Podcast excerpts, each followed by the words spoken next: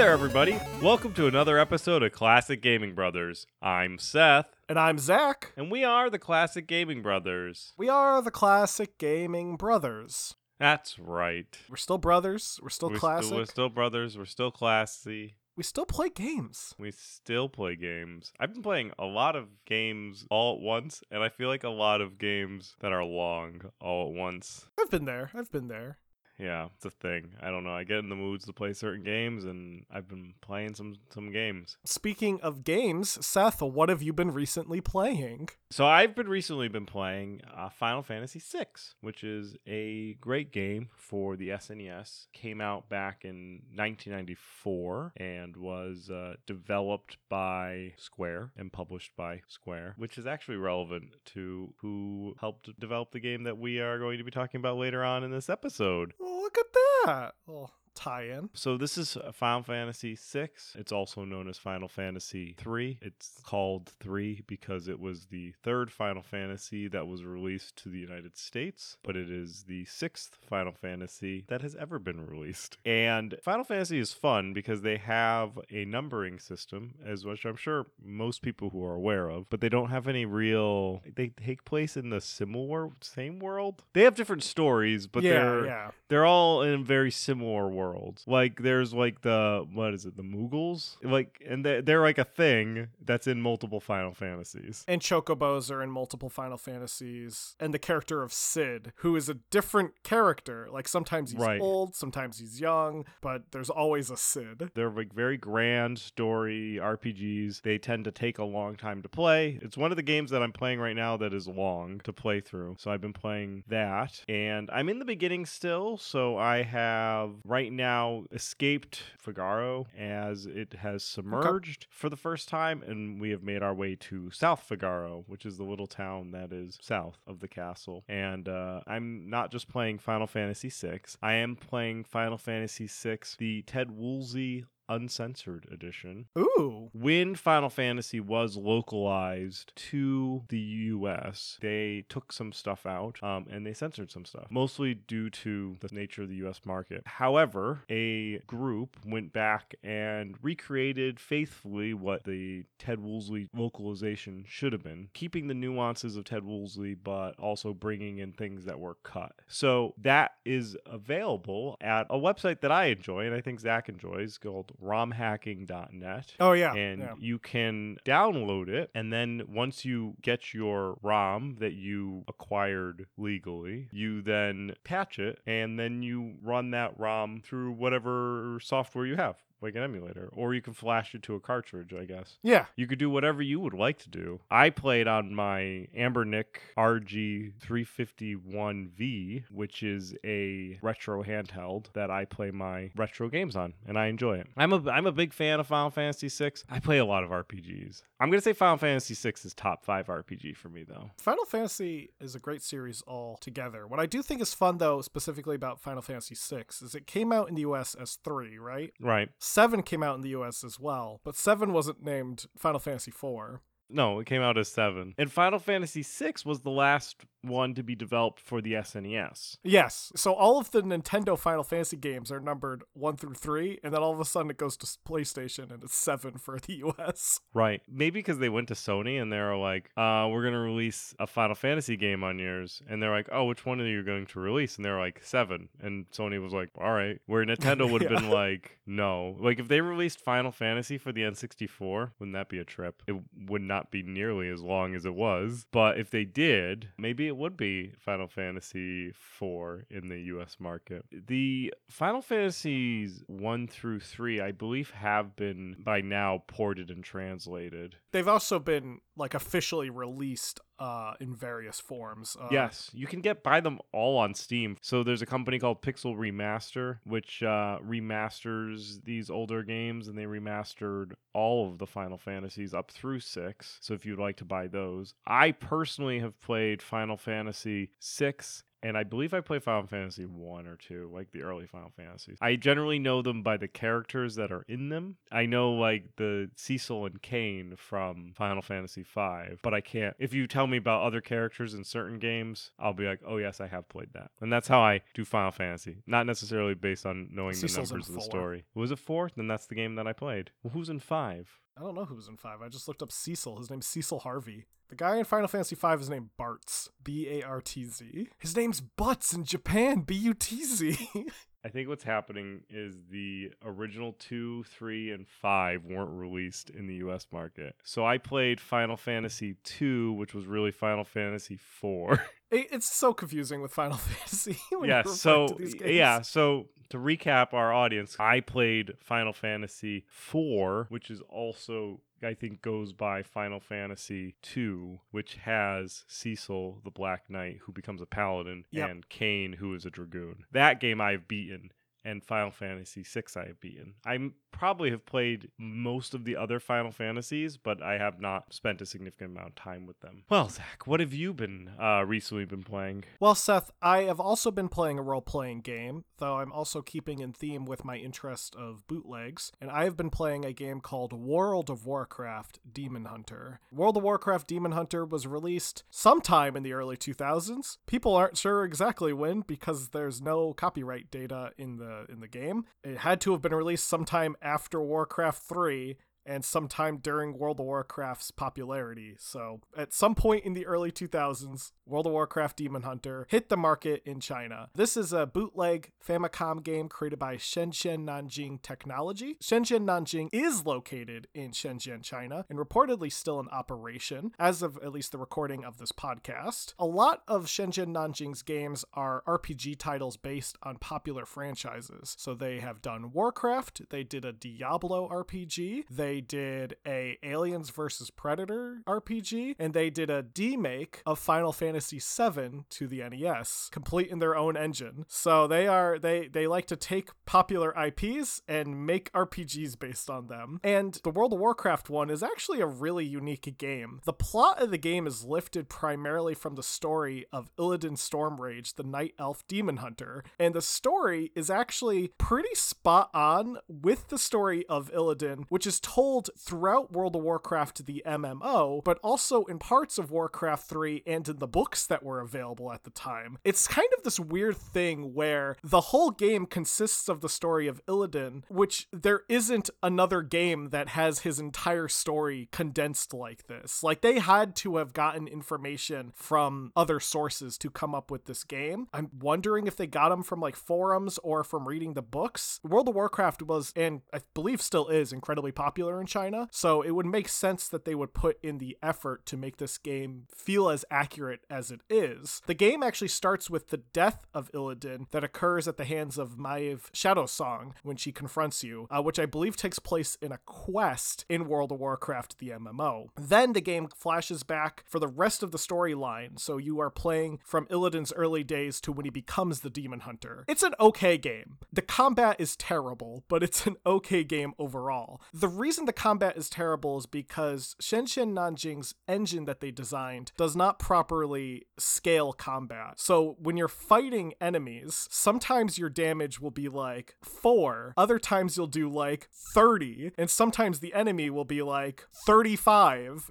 and it will like insta kill you for some reason. So there there's no consistency in the way the combat plays, and the combat is also incredibly annoying in that it takes forever to complete. I had to hold down the speed up key in my emulator to actually get through an entire fight that I had uh, when you confront Maiev after teaming up with Malfurion. Um, so like all these characters are characters from Warcraft lore, and they're they're represented fairly accurately from what I can tell. I will also say that this game has a hilarious opening sequence. So in the beginning, you play as Illidan and you're sitting on your throne, and in comes a party of random characters. They're named like Orc Warrior and elf cleric. They all try attacking you, and you you beat them one at a time. And then Maiev comes in and insta kills you. And after you die, the different characters who originally come in to fight you start bickering about who gets to keep the loot that you dropped. Good. And Good. one of the characters who's a troll says, I'm not having this argument. I'm logging off. And then he just vanishes from the party. so it's like you're actually like it's like you're actually in World of Warcraft. Like that's the lore you are in World of Warcraft. You're like an NPC yes, you play as an NPC basically.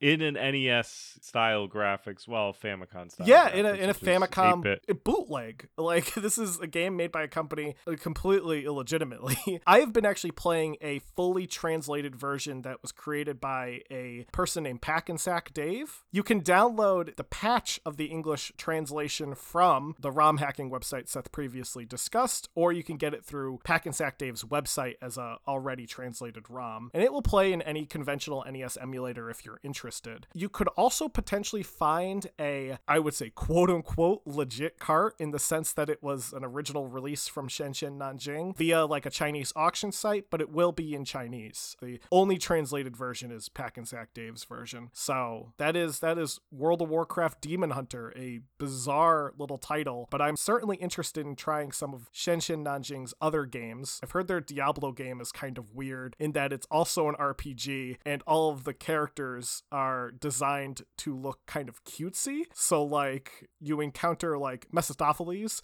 and Mephistopheles is like a cute anime character that's on fire. I, I think we should give credit though to those who like the volunteers that go through and painstakingly translate and localize these games that would otherwise be not translated or localized. Yeah, Pack and absolutely. Sack Dave. I mean, Ted Woolsey is a paid localizer, so like he could be thanked for the job that he does, but he also gets paid for it. I'm talking about those who are in like the ROM hacking community who uh, either do technical upgrades to games or do translations or even even like hacking it so it does something a little different or makes it a whole new game. Uh, Yeah. I was recently playing a um, a Pokemon game that was Pokemon Red. It was Fire Red. However, it played from the perspective of a member of Team Rocket, which is fun, and you can go through and like beat up people and take their Pokemon as part of the game. And I think it's it's cool seeing stuff like that, and it's it's something that we should be thankful for the community to being so active in regards to it. Now, in regards to the game that we're here to talk about, it is a RPG, which is actually both of the games that we were playing were both RPGs. However, this RPG stars a character that is not usually in RPGs, and that's Mario. I really love the full name of Super Mario RPG, as most people refer to it as Super Mario RPG. However, the full name Super Mario RPG Legend of the Seven Stars. It's a really good Mario name. It is a uh, a role playing game that is set in the Mario world, and Mario in role playing is a little weird since he's definitely synonymous with like platforming. So how did this come around? Well, Shigeru Miyamoto was very interested in making a, a role playing game, and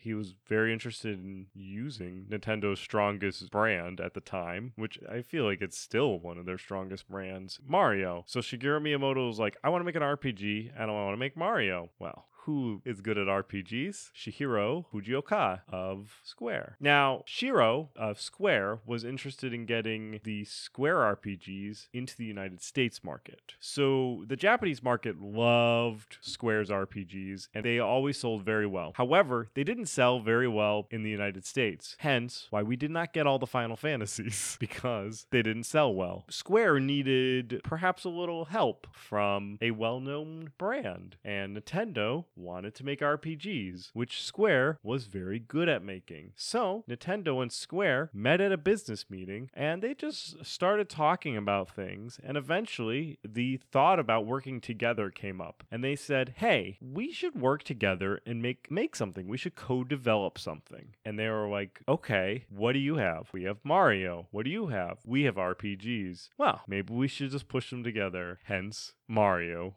RPG. Now, development on the game itself began during the second quarter of 1995, where a majority of the programming, story events, and graphics were implemented. The graphics of the game are actually pretty different from previous Mario games. The game itself is presented in an isometric view, and characters have an almost 3D appearance to them, as all of the character models were designed as CG models and rendered into the game as sprites. So Mario can actually turn pretty much 360 in the game. The game itself was unveiled officially by Shigeru Miyamoto and Chihiro Fujioka at the 1995 V Jump Festival in Japan. Uh, v Jump, for those who might not be aware, is a line of magazines that was published by Jump, um, which is also like Shonen Jump, if, uh, if the anime fans out there might have heard of that. Primarily publishes action, manga, and stuff like that. Uh, v Jump, in particular, was video game based. Fujioka had previously worked as the producer and composer of Final Fantasy Legend 3 and was the writer of Final Fantasy Mystic Quest. So, of course, as Seth had implied, he was a great choice to have creating this Mario themed RPG. Now, he had also worked as a composer for games such as Mother, which was a Nintendo produced RPG, and Combat Simulator Battle Gorilla, which I don't think is an RPG,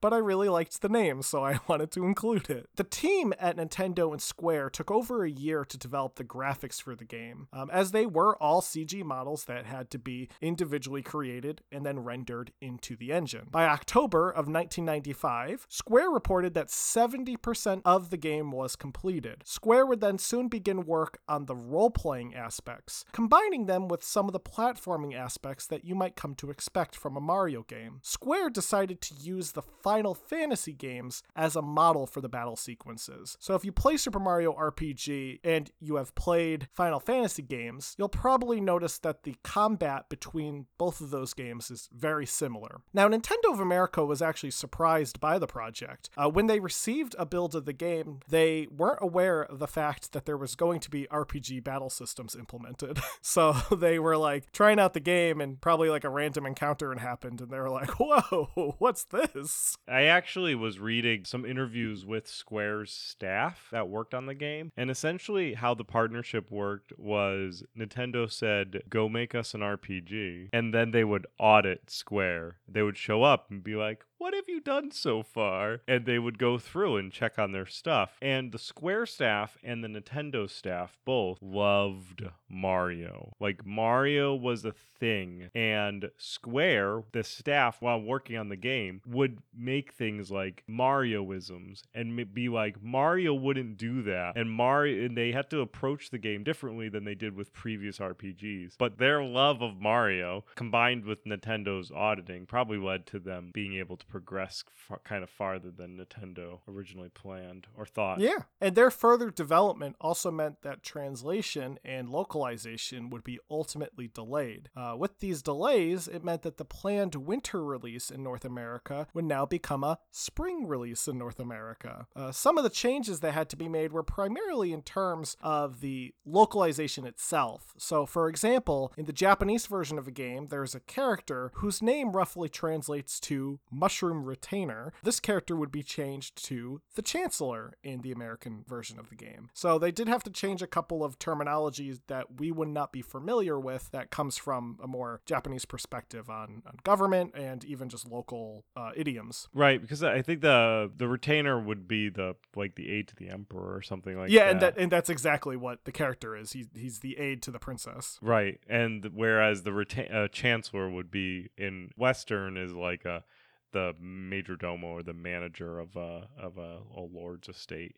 So the score to the game was composed by Yoko Shimomura, who used arrangements from Koji Kondo, the composer of the original Super Mario Brothers. Shimomura had previously composed music for Street Fighter II, Final Fight, Breath of Fire, and would eventually go on to compose music for the Kingdom Hearts series. She's a big name in uh, video games in Japan. Uh, she has had her songs featured in a lot of really popular titles. Super Mario RPG would also be unique as it was one of the only seven titles outside Japan that used the Nintendo SA1 chip. Now, the SA1 chip was an additional microprocessor that allowed for a faster clock speed, faster access to RAM, greater memory mapping capabilities, data storage, and built in CIC lockout for piracy protection and regional marketing controls. Interestingly enough, to go back to ROM hacking, you can actually get ROM hacks of the SA1 chip that you could layer in onto ROMs to include SA1 capability on ROMs that would otherwise not have SA1 capability, making the games run faster. For example, in Contra 3 for the SNES, uh, you can have it so that it uses the SA1 chip and it uh, speeds up the game and it makes it so there's less slowdowns. You can use it for Gradius as well, which really benefits from the SA1 chip since it is a shoot 'em up. And shoot 'em ups generally have a lot of things going on in them and can generally use more speed. So it's interesting that the SA1 chip wasn't heavily used in US releases, but you can activate that technology in ROMs, and I think that's kind of unique. Yeah, and actually, for for those who are interested, some games that do have the SA1 chip are games like Kirby Superstar, Kirby's Dream Land 3, PGA Tour, 96, and Power Rangers Zeo Battle Racers. Now, uh, Super Mario RPG would be released in Japan in March of 1996 and in North America in May of 1996. The game was not released in PAL territories as there would have been additional development time to optimize the game for those PAL region consoles. One of the issues with PAL games when they're unoptimized, for anyone who's ever played a unoptimized PAL game, it might run slower compared to what you would expect from a NTSC game. A perfect example of this is you look at an NTS copy of Sonic the Hedgehog for the Sega Genesis and then play the PAL version for the Mega Drive. The PAL version was not optimized on release, so the music actually sounds much slower because they didn't properly optimize the game. But that's kind of a good comparison if you ever curious why PAL games needed to go through optimization and why that would take additional time. In terms of the gameplay, uh, Super Mario RPG is a rather unique game in the way that it plays. Uh, not only unique in the sense of being a Mario game that's an RPG, but also unique in that it stands out from other RPG games at the time. Uh, for one thing, the game is played in this isometric view. Uh, a lot of RPG games were played from a top down perspective, uh, especially the Final Fantasy games. This also meant that Mario can now move in eight directions, um, which allows you to have a bit more freedom in movement of the character. You can also see the enemies on the playfield, meaning that there were no true random encounters. I mean, there are some quote unquote random encounters where the enemies will like lunge at you and you can't really avoid them, but seeing them on the playfield also meant that you could potentially plan out the way you're going to travel to avoid certain enemies if maybe you don't have the items to take on an enemy if you're worried you're going to lose a lot of health. There are also some platforming elements in the game and items that you could retrieve from floating blocks, similar to other Mario games. So it was really kind of a different sort of RPG. I mean, for one thing, you can jump. Like, that's something I've never seen in a standard Super NES RPG, is just a jumping mechanic, which exists in this game. Another uh, different mechanic is that all the battles have a timing component. So if you time a button press at the right moment, your total damage will be greatly increased as you'll essentially crit on a, a attack. In, in terms of the game's story, it all takes place in the Mushroom Kingdom. That's the land where Mario lives. And you player, you play as Mario. At the beginning of the game, Bowser has kidnapped the princess, which is a is a time old tradition for Bowser. Uh, you arrive to fight Bowser, and as you are fighting, a giant sword falls from the sky and crashes into the castle, tossing Bowser and yourself away. So you do return to the castle, and you find out that this giant sword, who you learn is named Exor, uh, has destroyed the bridge to Bowser's castle, uh, thus preventing you from getting back inside. And, and by giant, we mean larger than the castle. And this sword is also allied with the ultimate big bad, Smithy, who um, is residing in the castle now and has built like a factory so that he could do his evil deeds. Now that you can't get back into the castle, you must now go on a quest to find a way to defeat Exor and his master, Smithy. Along the way, you recruit and meet various friends. Uh, for example, example, you meet Mallow, who is some type of cloud person. However, they think they are a frog for some reason, so you have to deal with that identity crisis for a bit in the game. You also encounter Geno, who is a living puppet, and at one point you team up with Bowser. Uh, Bowser's actually really annoyed that his castle is being occupied by Smithy, so he wants to get his castle back, and Mario agrees to help him because Mario is a good person. Your ultimate quest, though, at the end is you have to find seven star pieces to repair the Star Road, and that will help you defeat Exor and ultimately defeat Smithy and his evil team.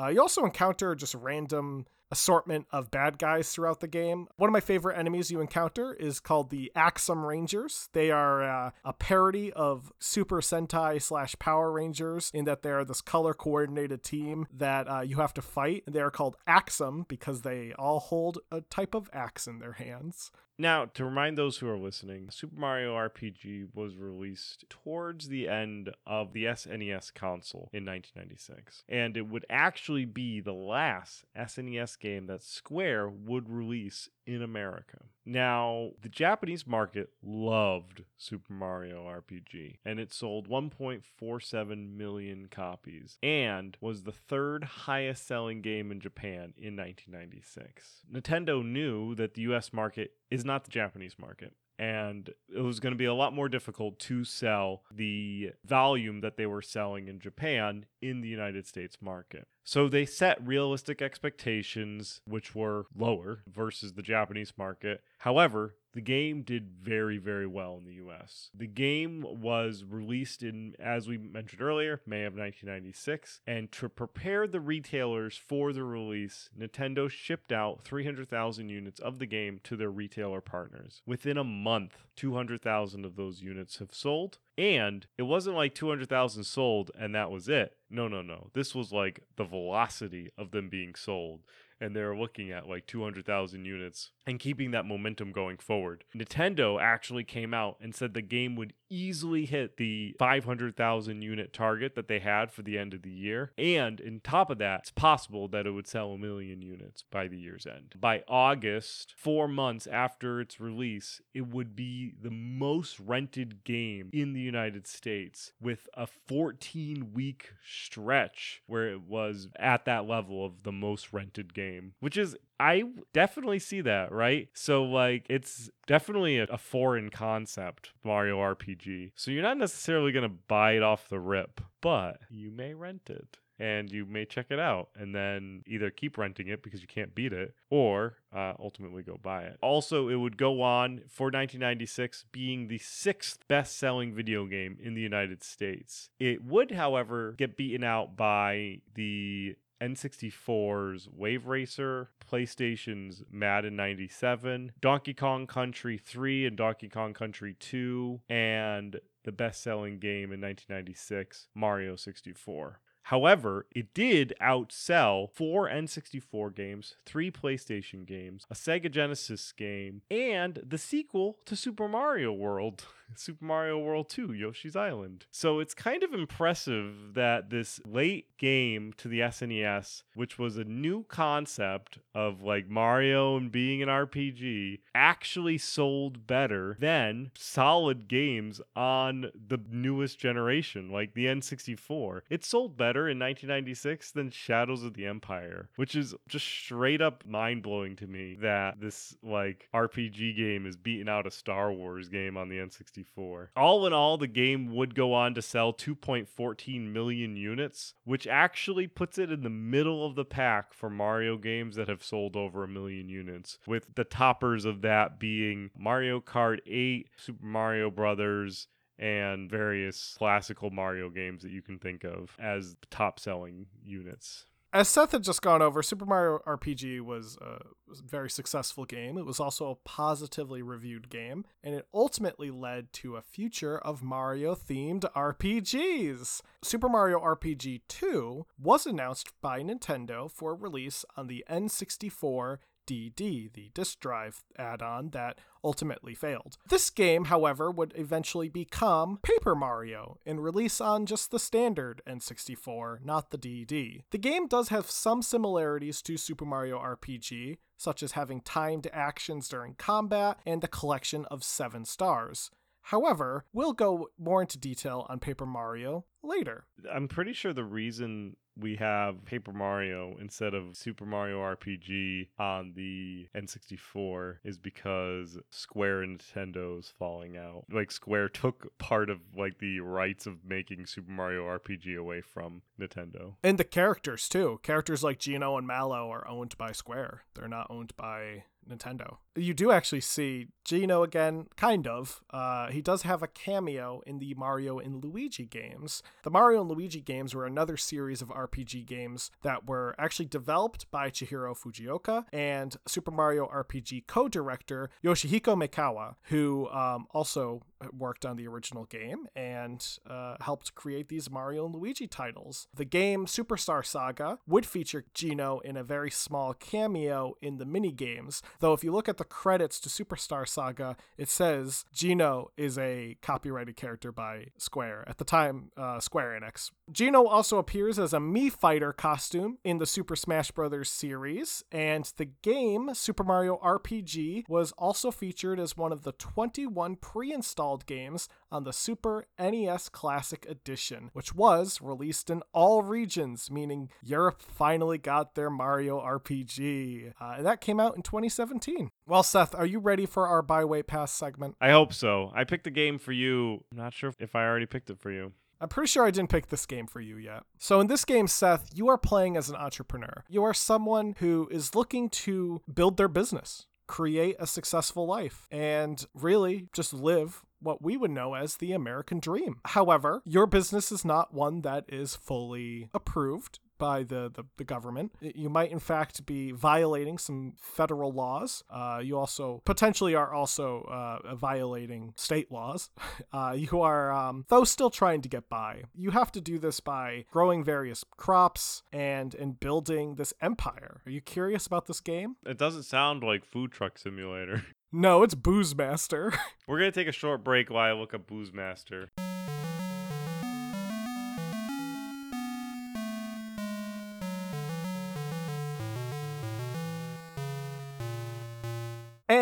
And we're back. We're back. So, the Booze Master is an interesting game that Zach and I were uh, looking at. They're developed by Asmodev and it's being published by Gaming Factory SA. And looks like there is a series of simulator games that have been put together by this developer, such as Priest Simulator, Booze Master, Bakery Simulator, Pope Simulator. There's a number of different simulators or like simulation type games. These games are games that I think I like and then I play and I generally I I think they're funny, but I don't like 100% get sucked into them. I am going to download the demos for these games because currently what's going on till tomorrow, the 28th, is Next Fest on Steam, where there's seven days and hundreds and hundreds of demos and live streams. So I'm going to download the demo for Booze Master and I'll play it and I'll check it out. Ultimately, I don't know if I'm going to purchase the game and I'm probably going to put it down as a pass. That's fair. Are you ready? I am ready. Like I said, not sure if we talked about this game before, but I think it's good enough that it could be talked about twice. You're going to be diving in this game a lot into some manner of ocean and solving puzzles as you travel deeper into the ocean. Are you interested in solving puzzles in the ocean? I am. The game is called Silt and it's due out in spring of 2022 and is developed by Spiral Circus and published by Sold Out. All right, I'm going to take a look at this game and we will be right back.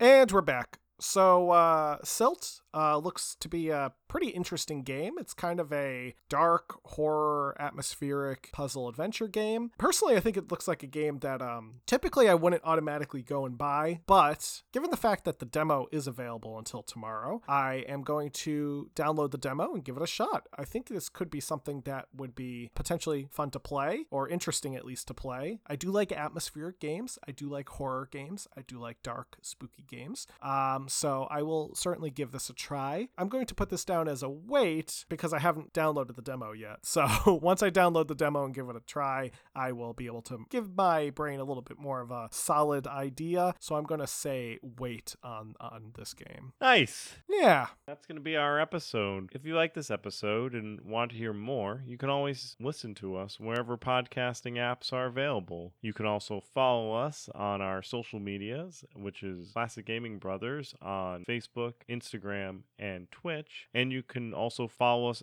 on Twitter, which is CG Brothers Pod. Finally, if you want to change the topics of this show and be able to influence what we talk about next, you can send us an email at classicgamingbrothers at gmail.com. We always recommend if you can give us a rating and a review and to tell your friends that you enjoy the show, or we used to say tell three friends, that would be great because the more ratings and friends that hear about us, the more people listen to us and the more people can hear our dulcet tones. Zach, am I missing anything? Don't play games like my brother. And don't play games like my brother. I've been Zach. And I've been Seth. And we have been the Classic Gaming Brothers. That's,